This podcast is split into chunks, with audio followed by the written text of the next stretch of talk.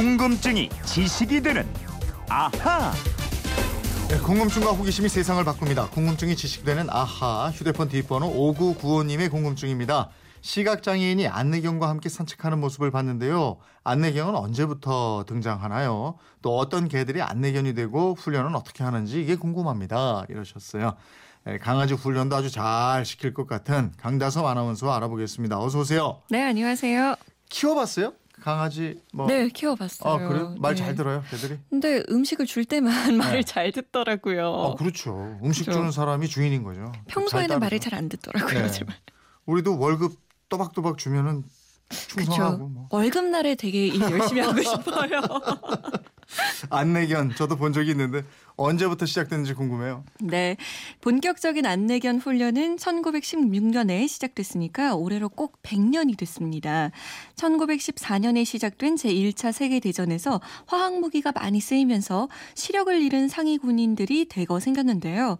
게르하르트 스탈링이라는 독일 의사가 우연히 자신의 애완견이 시각장애 군인을 돌보는 걸 보고 안내견을 육성하면 좋겠다라는 구상을 하게 됩니다. 아, 세계 대전에서 군인들이 입은 피해가 계기가 됐어요. 그렇습니다.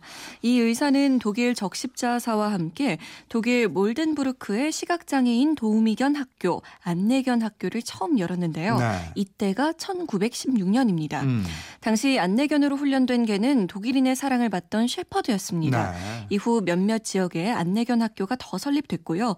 연간 600마리를 배출됐는데요. 음. 하지만 안내견 수준이 떨어지는 문제 등으로 1926년에 문을 닫게 됩니다. 아, 이게 처음부터 순탄하게 되지는 못했군요. 그렇습니다. 네.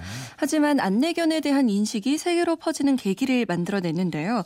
이듬해죠. 미국인인 도로시 유스티스 여사가 시각장애인 청년과 함께 버디란 이름의 셰퍼드를 훈련시키는 데 성공했습니다. 네. 이 개를 미국 최초의 시각장애인 도우미견으로 등록합니다. 그리고 1929년에 더 Seeing Eye라는 이름의 안내견 학교를 만들었는데요. 지금까지 가장 오래된 안내견 학교로 운영 중입니다. 네. 서양에서는 안내견을 Eye로 부르는 경우도 많다고 해요. 음, 그럼 현재 세계적으로 안내견이 몇 마리나 있는 거예요? 현재 전 세계 안내견은 약 2만 5천 마리인데요. 네. 미국에서 만 마리, 영국에서 5천 마리 등이 양성되고 있다고 합니다. 음. 안내견은요, 영리하고 침착하면서 사납지 않아야 하는 조건이 필요합니다. 또 주인을 위험에서 구할 수 있을 정도로 힘이 있어야 하는데요. 이런 조건에 적당한 품종으로는 라브라도 리트리버, 골든 리트리버, 셰퍼드 등이 많이 활용되고 있습니다. 아, 이게 주로 덩치가 좀 있는 개들이고. 그렇죠. 근데 이 안내견이 시각 장애인용만 있는 게 아니죠? 네. 안내견은 장애인 도우미견으로도 불립니다.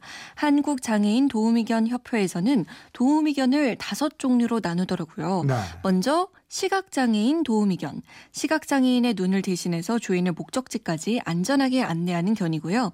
다음은 청각장애인 도우미견.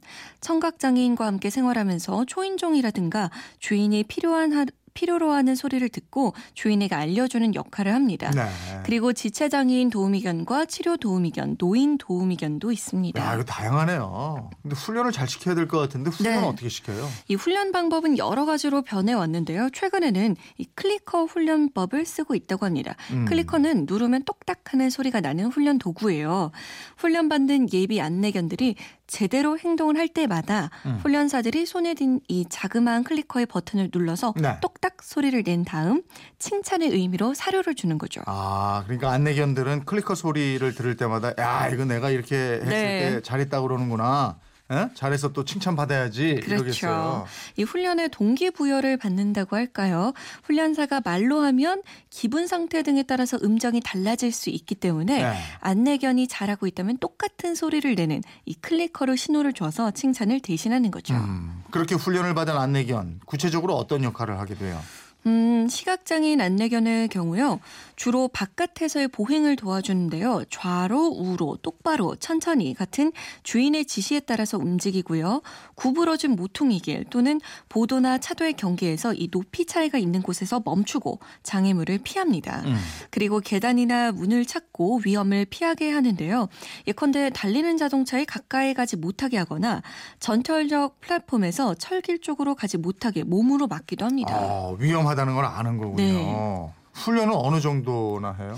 먼저 퍼피 워킹이라고 해서 자질이 우수한 강아지를 선별해서 생후 60일쯤 됐을 때 사육 봉사자 가정에 보내서 1년 정도 키웁니다. 네. 그런 다음에 도우미견 학교에서 훈련을 본격적으로 받는데요.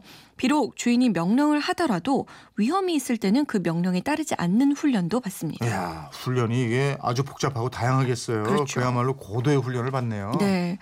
이 식사와 배변 같은 규칙적인 기초생활 훈련 말고도 주인한테 발생할 수 있는 여러 가지 상황을 설정해서 복종 훈련, 유도 훈련, 또 불복종 훈련 등을 받는데요.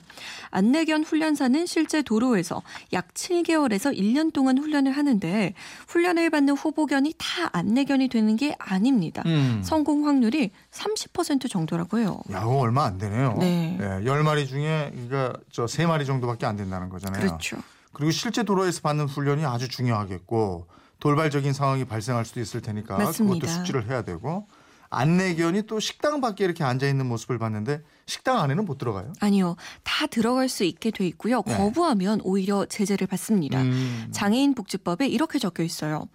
장애인 보조견을 동반한 장애인 또는 훈련 자원 봉사자가 대중교통수단, 숙박시설, 공공장소 등에 출입할 때 정당한 사유 없이 거부한 경우 장애인 복지법에 따라 300만 원 이하의 과태료가 부과될 수 있다라고요. 아, 그렇게 돼 있군요. 네. 우리가 거리에서 안내견을 만났을 때 주의해야 할 거는 뭐가 있어요? 이 국내 안내견은 대부분 리트리버 종이라서 듬직하고 푸근하고 멋있어요. 음. 그래서 쓰다듬거나 먹을 것을 주려는 분들도 있는데요. 안내견한테는 절대 그러면 안 됩니다. 아, 자체 주의력이 산만하게 해서 주인을 곤경에 빠뜨릴 수 있기 때문인데요. 그러니까 예뻐도 쓰다듬거나 만지면 안 되고요. 먹을 것을 줘서도 안 됩니다. 네. 또 안내견을 부르거나 말을 거는 것도 허락 없이 사진을 찍는 것도 안 됩니다. 하기는 그 안내견이 그냥 산책 나온 반려견이 아니잖아요. 그렇죠. 그러니까 누군가의 눈과 발이 돼주는 역할을 맡고 있으니까 혹시라도 안내견 만나면 에티켓을 지킬 필요가 있겠어요. 네. 1148님이 보내주셨네요. 예, 요거 좀 안내해 주실래요? 네, 부산 지하철 안에서 안내견을 봤는데요. 아람이라고 하던가 그러던데요. 부산에서 두 마리 있다고 하면서 시각장애인 분이 동행하는 걸 봤는데 정말 영리하더라고요. 내릴 역 전에 일어서서 내릴 준비를 하더라고요. 방송 듣고 보냅니다. 라고 아. 남기셨어요. 이것도 그러니까 저 훈련을 그런 그한 거죠. 그렇죠. 요 미리 딱 준비하고 안내해 주는 거죠. 글쎄 말이야. 어, 영특하네. 5995님 어떻게 궁금증이 좀 풀리셨어요? 선물 보내드리겠고요. 궁금증이 생길 때마다 문자 계속 보내주시기 바랍니다. 궁금증이 지식이 되는 아하 강다솜 아나운서였습니다. 고맙습니다. 고맙습니다.